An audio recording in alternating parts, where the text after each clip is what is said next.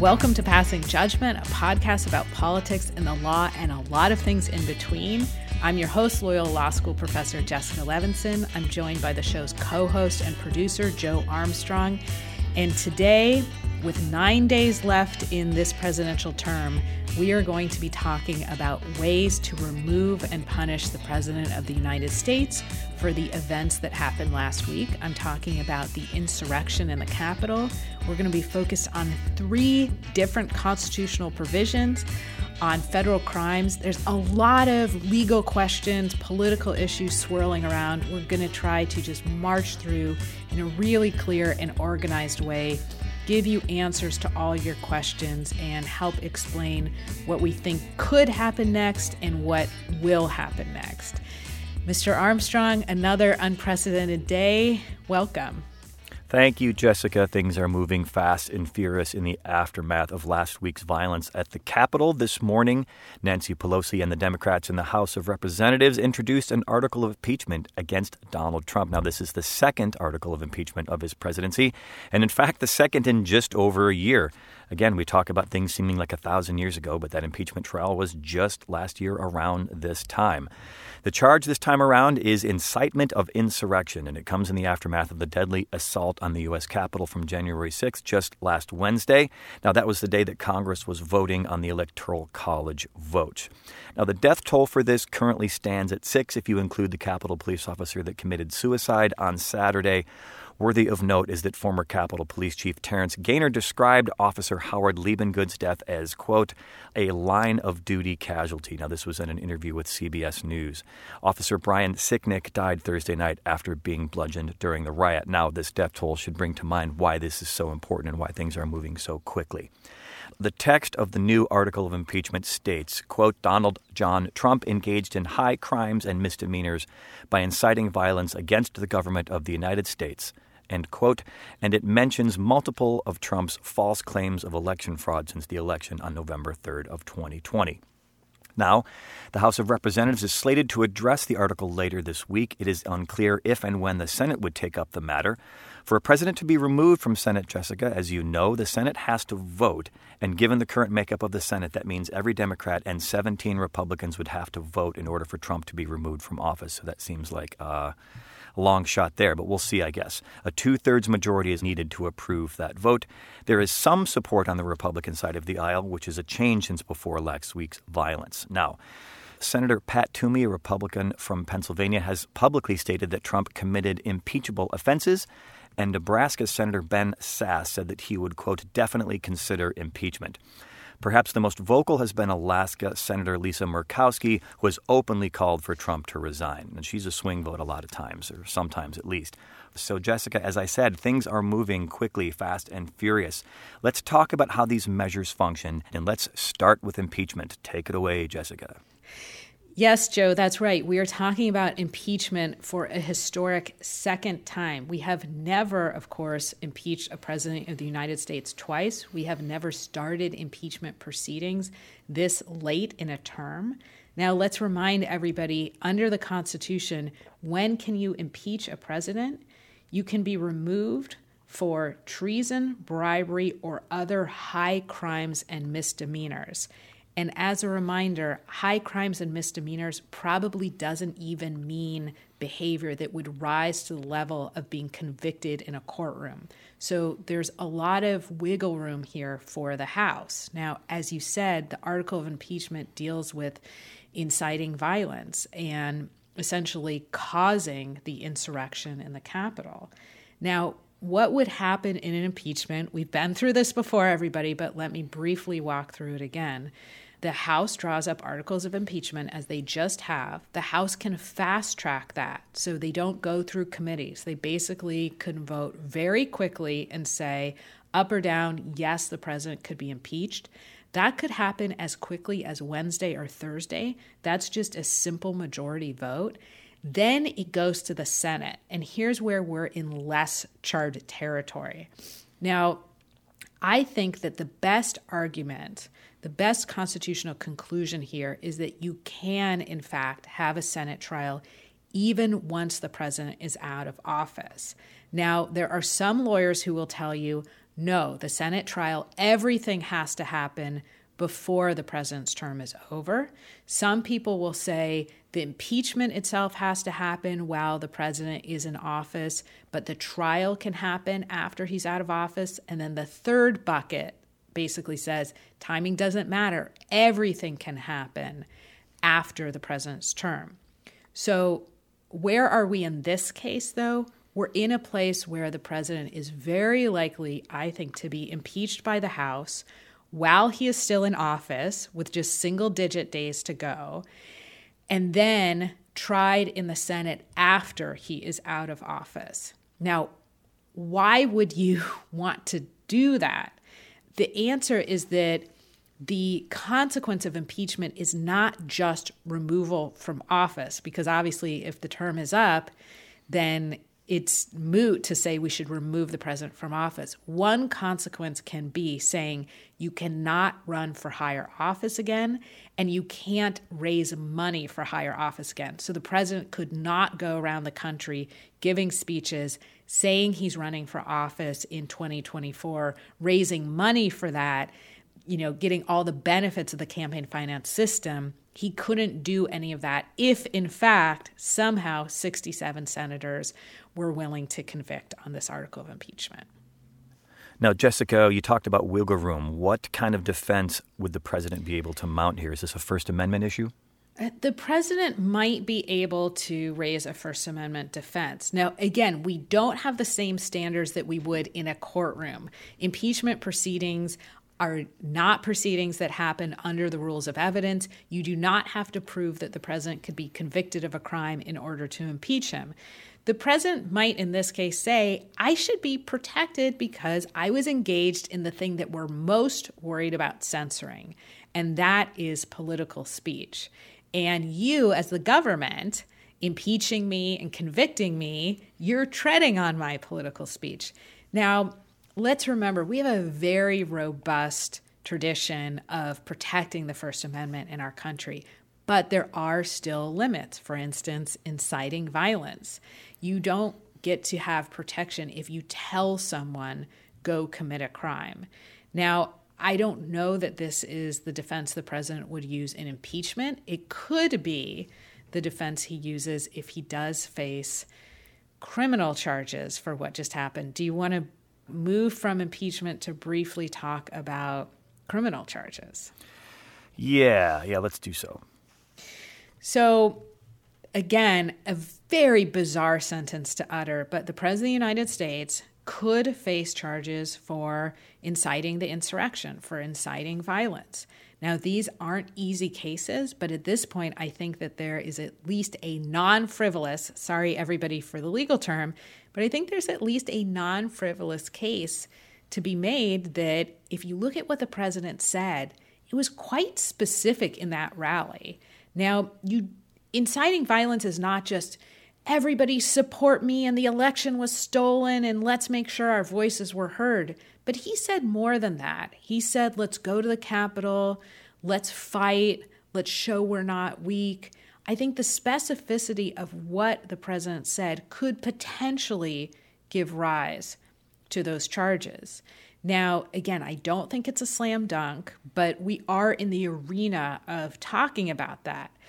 Here again, we bring up another question, which is, and something, Joe, you and I have talked about before, which is presidential self pardon. So, last time we talked about this, again, feels like 100,000 years ago. I think it was about six days ago.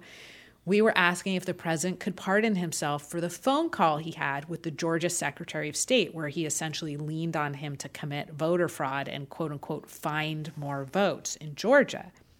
In this case, we're talking about a different pardon, a pardon for the speech he gave that led to this insurrection. Now, Reminder we have never had a president try to pardon himself before. We do not know if it's constitutional. What would happen is the president would have to issue a pardon that covered this behavior.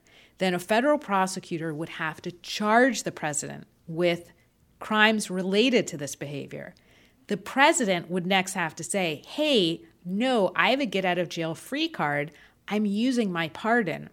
The prosecutor would have to reply, No, you're not. Self pardons are not constitutional. And that would set up the challenge. That would set up the live case or controversy for federal court that would give us an answer as to whether or not the president can self pardon. One more addition to this we know in the Constitution that you cannot pardon yourself out of an impeachment. So that's answered. We don't know if the president can pardon himself out of federal criminal charges.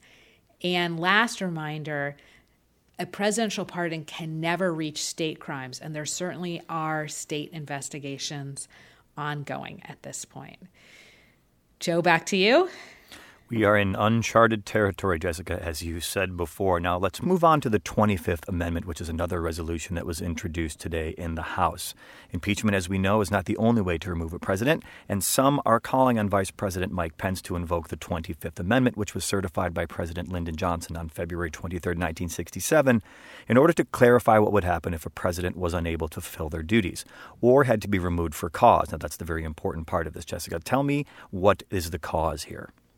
Well, the cause here would be that the president is unable, as you said, to fulfill the powers and duties of his office. So, again, we have never used Section 4 of the 25th Amendment. It's a 1967 amendment, as you said, which fills a hole that we had in our Constitution. We basically didn't know what to do if the president was alive but disabled, either mentally or physically and the Section 4 of the 25th Amendment is supposed to answer that question. So, the important thing to remember for the 25th Amendment is that all roads lead through Vice President Mike Pence, and it does not look like he wants to invoke this provision. So, the 25th Amendment, one road is for the vice president and a majority of the cabinet, the 16 member cabinet, to say, the president is unable to discharge the powers and duties of his office. That's the quote from the Constitution.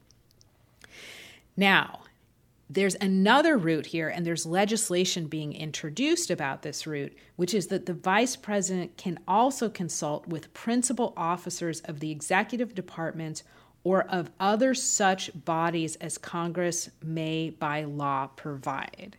And so that's what we're talking about creating another body other than the cabinet that the vice president could say, I think the president is unable to fulfill the powers and duties of his office. Now, buckle up, folks, because of course, that's not the end of the story. Even in an alternative world in which the Vice President of the United States invokes Section 4 of the 25th Amendment, even when he gets either the cabinet or another legislative body to agree, the President of the United States, as we know, can say, actually, I'm all good here. At that point, the vice president and either the cabinet or this other group decides whether or not to double down and say, no, you're not. If they double down and say, you're really not okay, then Congress has 21 days to decide. Congress would have to vote both houses, both the House and the Senate, by two thirds to say that the president is unable to fulfill the powers and duties of his office. And that is the, really the ball game here when we're talking about using Section 4 of the 25th Amendment. Again, have never used it in our nation's history. Really uncharted territory here. And I think in part it's being talked about because it could potentially happen very quickly while Congress is sorting out whether or not they're going to vote by two thirds to remove the president. At that point, Vice President Pence would be in charge during that time period, and that would run out the clock on this presidency. Now, Jessica, there is one more amendment in play here, which is the 14th Amendment. It deals with aiding and abetting the people who may have helped Donald Trump foment this insurrection in the Capitol, a provision of which bars any officeholder who takes part in insurrection or rebellion against the United States from holding federal or state office. Now, the House is also looking into addressing lawmakers who acted along with President Trump. Mo Brooks of Alabama, Louis Gohmert of Texas, both spoke at Trump's rally near the White House before the crowd marched to the Capitol building. And even in the aftermath of Wednesday's violence, Senators Ted Cruz of Texas and Josh Hawley of Missouri objected to the counting of electoral votes. And Hawley went so far as to visibly raise his fist in solidarity with the mob before they broke into the Capitol. Jessica, tell us if this is something that's even a possibility here in terms of the 14th Amendment and senators. It is a possibility, but I don't think it is a likely possibility. We when we think about the 14th Amendment, probably people think about the Equal Protection Clause or the Due Process Clause. Now, everybody, we're under Section 3 of the 14th Amendment, which, as you said, provides that you can't be a senator or a member of the House or an elector of the president or the vice president or hold any office, civil or military, under the United States. And that's where people think that the president is included in Section 14, even though it doesn't specifically name him. And there's an argument that if you don't specifically name the president, you don't think that he should be included. But let's assume for a moment that the president is included under Section 14. Again, why would we have removal here? Because the amendment says that you cannot serve in those offices if you engage in insurrection or rebellion or have given aid or comfort to the enemies of people, the implication is, who engaged in insurrection or rebellion. Now, again, this has never been used to remove a sitting president. There's very active chatter about what exactly would happen if the provision is, in fact, kind of self executing. The last line of this constitutional provision says, but Congress may, by a two thirds vote of each House, remove such disability. I think the best reading of that is that it would take two thirds of each House to say, no, actually, it's okay, you can be seated. So, this is one of those ipso facto, by the very fact of it happening, the idea is that the president would be automatically removed. Again, I think this is the stuff of really interesting, at least for me, constitutional discussions, but I don't think this is likely. The provision was used after the Civil War to say we're not going to seat Confederates in Congress who were elected from states in the South, unreconstructed states in the South. But you know, the mere fact that we're having a discussion about it, I think, shows where we are as a country. Oh, Jessica, as always, thank you so very much for providing some clarity. These are murky waters for those of us who are not legal scholars, and it seems like sometimes murky for you as well. So uh, thank you for doing your best on that. Now, Jessica, my lingering question remains with just over a week left in office. What would be the point of impeaching Donald Trump? You talked about running out the clock. The movers are scheduled. He is leaving on the 20th of January. What good can come of all this? Yeah, I think it's really two points here. The first is to send a message and say you don't get to engage in a certain type of behavior just because you're close to the end of your term and because we're all just politically exhausted and it might not be politically expedient. So it's the idea that we really have to decide what type of society we want to live in. And part of answering that question is to say, we don't care if it's temporally you know, not great timing, that we're going to go ahead and use the constitutional provisions that are there. And that's kind of leads us to point two, which is if you have constitutional provisions that allow for impeachment, which we do, if you have constitutional provisions that allow for the involuntary removal of the president, which we do, if you have another constitutional provision that talks about not aiding and abetting enemies of the country, which we do, then if they mean anything, we should use them. Constitutional provisions are like muscles. When the moment arises, you want to use it. And so that's a little bit of a law professor talking in the end of this. But again, I think it's important symbolically, and I think it's important to show that our governing document still does have teeth to it.